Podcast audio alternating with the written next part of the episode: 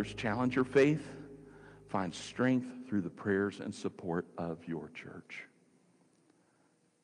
When others challenge your faith, find strength through the prayers and support of your church. Let's look and see what the scriptures do. By the way, you're not alone.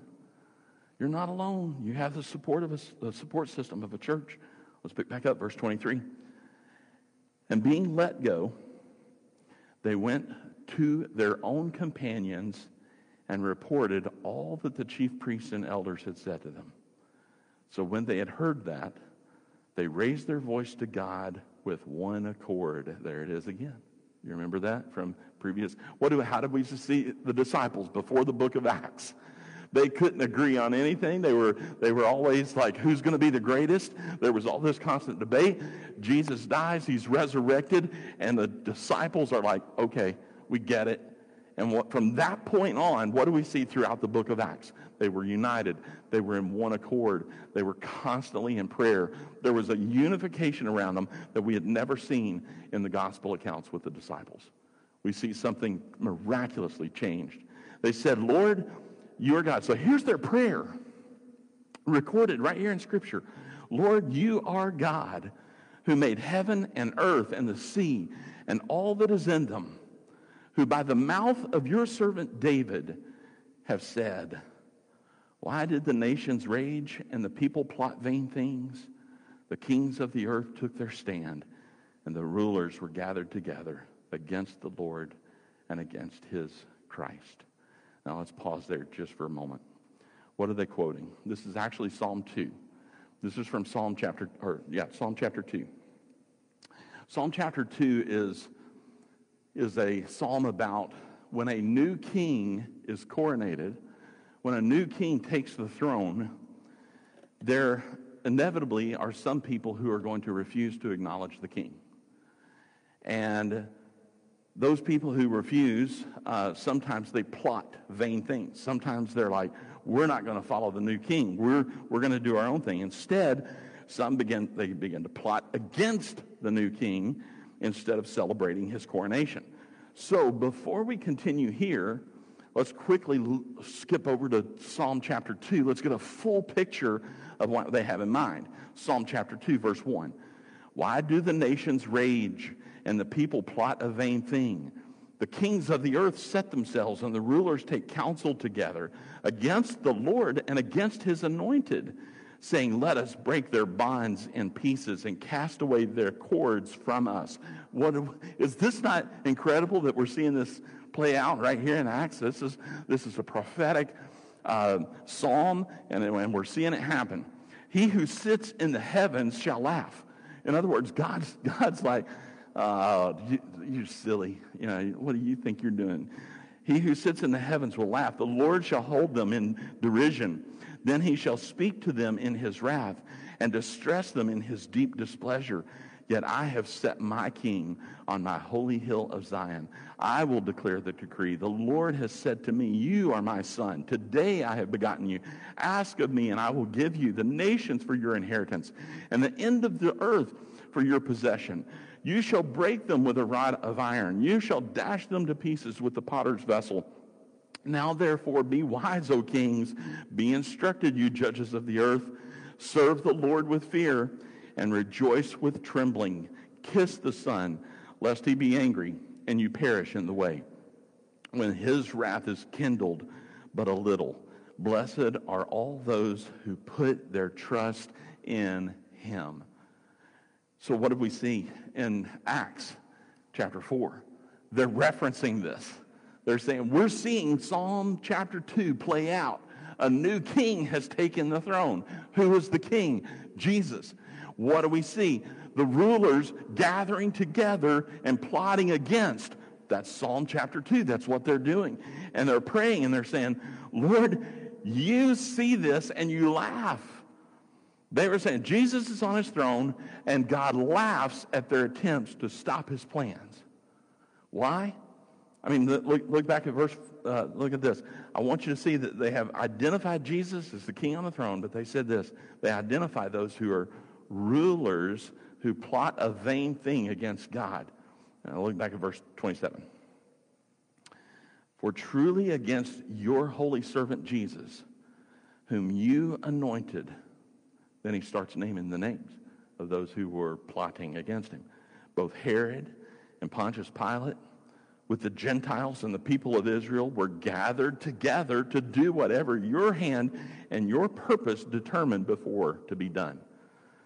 In other words, God, you laugh because they were trying to stop the gospel, but yet the things that they were doing are actually helping the spread of the gospel. Why, why was God laughing? Because he's like, they, they, think that, they think that they were stopping Jesus by crucifying him, but yet through his death we have life.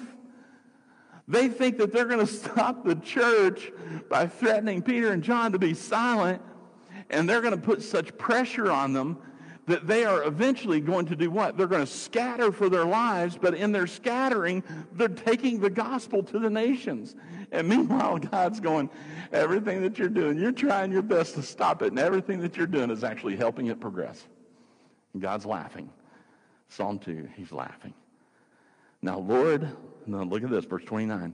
Now, Lord, look on their threats and grant to your servants that with all boldness they may speak your word. By stretching out your hand to heal, and that signs and wonders may be done through the name of your holy servant Jesus. And when they had prayed, the place where they were assembled together was shaken. And they were all filled with the Holy Spirit, and they spoke the word of God with boldness. Now, the multitude of those who believed were of one heart and one soul. There we see it again. Neither did anyone say that any of the things he possessed was his own. But they had all things in common, and with great power the apostles gave witness to the resurrection of the Lord Jesus, and great grace was upon them all. Nor was there anyone among them who lacked. For all who were possessors of lands and or houses sold them, and brought the proceeds of the things that were sold, and laid them at the apostles' feet and they distributed to each as anyone had need. And Joseph, who was also named Barnabas by the apostles, which is translated son of encouragement, a Levite of the country of Cyprus, having land, sold it, and brought the money and laid it at the apostles' feet. And we come to the end of the chapter. Do you approach prayer with that type of urgency? I mean, Peter and John run back and they're like, guys, let me tell you what happened. And they start telling them all these things and they're like, let's pray. Let's pray. They didn't ask God to change their circumstances. No, not one part in that prayer is like, Lord, remove this circumstances, change this circumstances. The heart of the prayer was this Lord, give us the boldness we need to speak your word. That's the heart of the prayer. Oh, that we would do the same. That we would say, Lord, give us boldness. Give us boldness.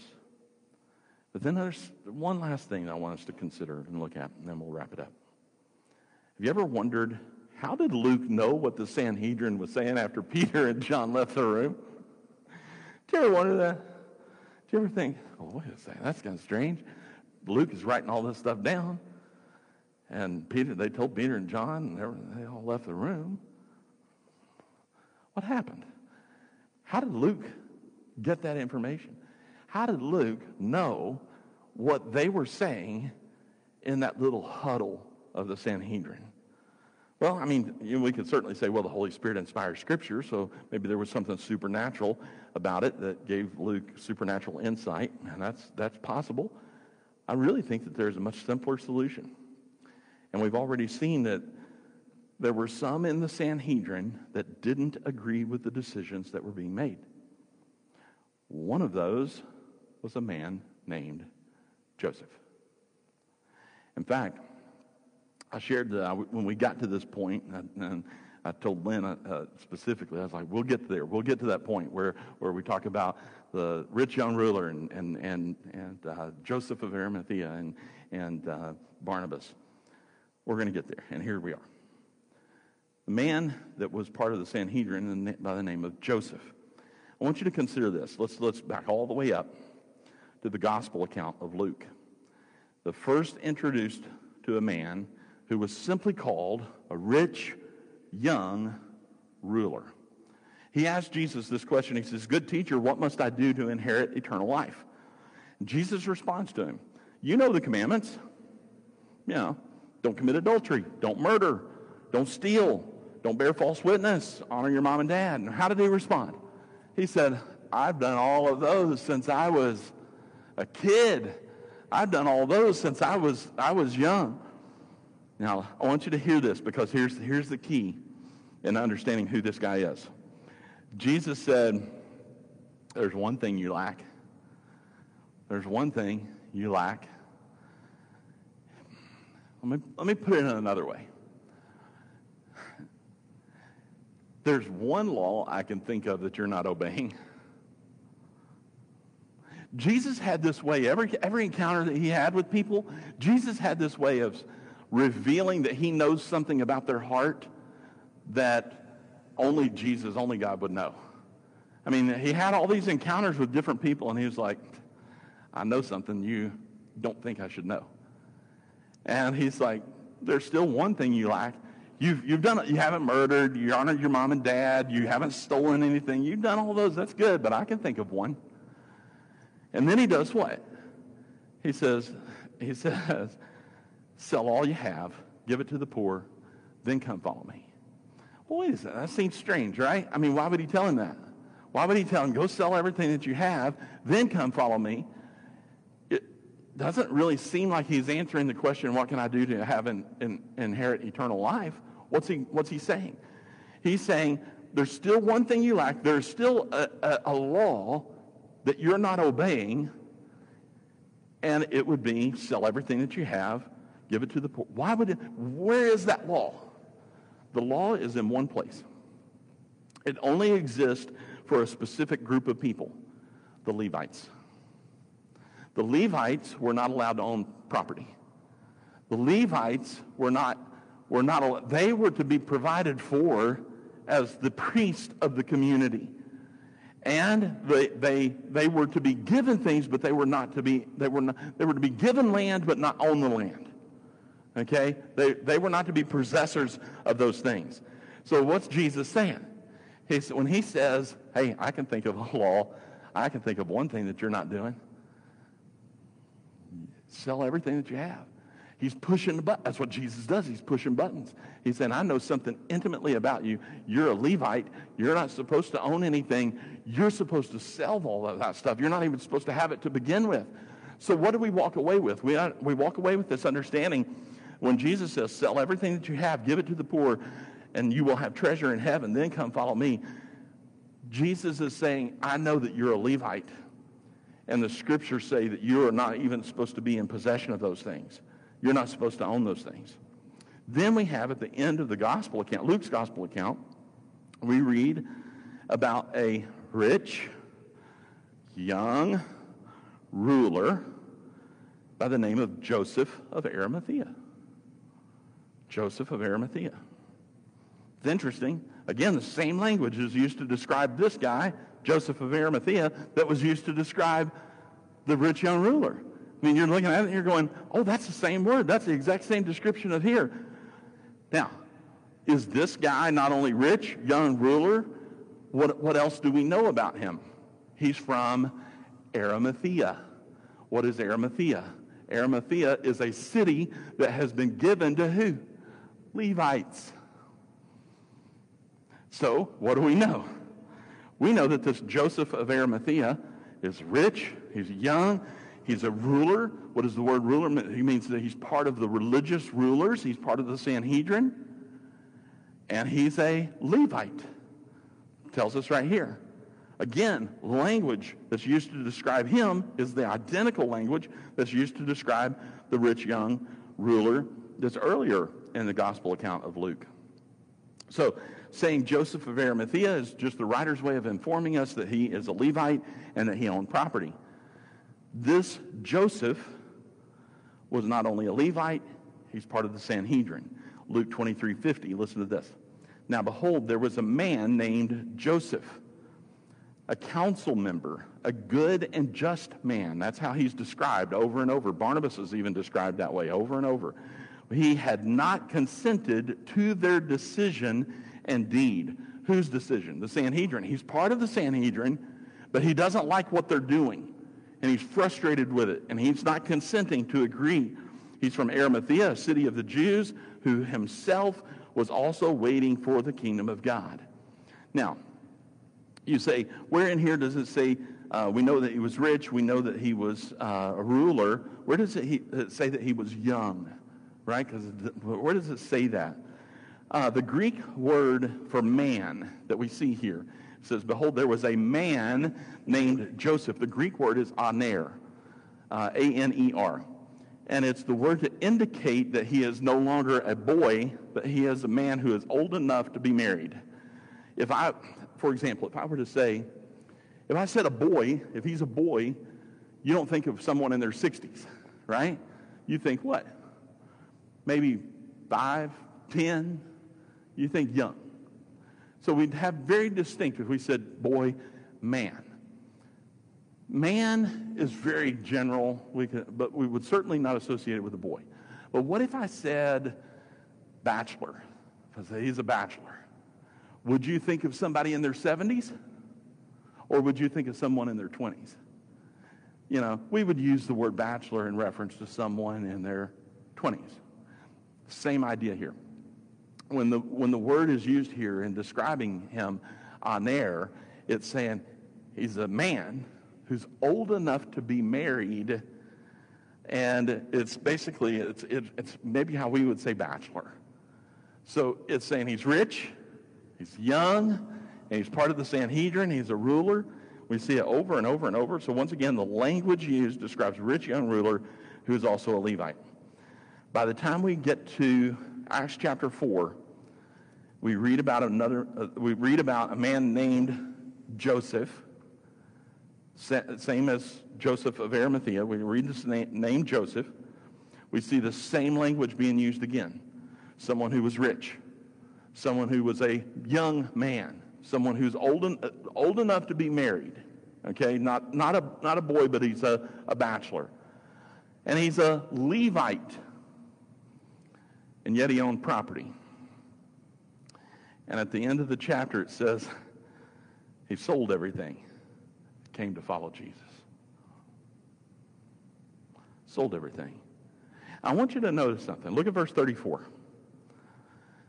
Verse 34 All who were possessors of lands or houses sold them and brought the proceeds of the things that were sold and laid them at the apostles' feet. Who did that? Everybody. Everybody who had possession of land, everybody who owned a house, what did they do? They sold it. Everybody did. Don't you think it would be unnecessary for him to come back two verses later and say, and Joseph, who was also named Barnabas by the apostles, which is translated son of encouragement, a Levite of the country of Cyprus, having land, sold it and brought the money and laid it at the apostles' feet. Seems unnecessary. I mean, he had just told us two verses earlier, everybody did this. Why did Luke do it? Luke is saying this is significant. This is a big deal. This is somebody who, who is finishing a conversation that they had earlier with Jesus. We can come to two conclusions. We can say the rich young ruler, Joseph of Arimathea, and Barnabas are the same person because the overwhelming evidence is there. There's lots of description. Description all three and all three occurrences are the same person. Or the other camp, there's a lot of similarities, an overwhelming amount of similarities. The descriptions are identical for all three, but it's just coincidence and they're three different people. You decide. I don't know. I, I find myself in the camp that it's think that I think it seems as though it's the same person. And we're seeing that that rich young ruler who walked away initially sad, that Levite who owned property, now in Acts chapter 4, that Levite literally sold everything he owned and came to follow Jesus. And I think the reason Luke wrote specifically about this one, because there was something significant about that one. something that he had already told us earlier. Oh, that we would abandon everything to follow Jesus.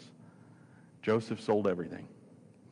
He was going to stand up for truth no matter who was going to threaten them, and even if it meant walking away from the Sanhedrin, no one was going to threaten him to be silenced. And that leads me to one last thought. May we too be filled with the Holy Spirit and always speak the truth in love. Let's pray.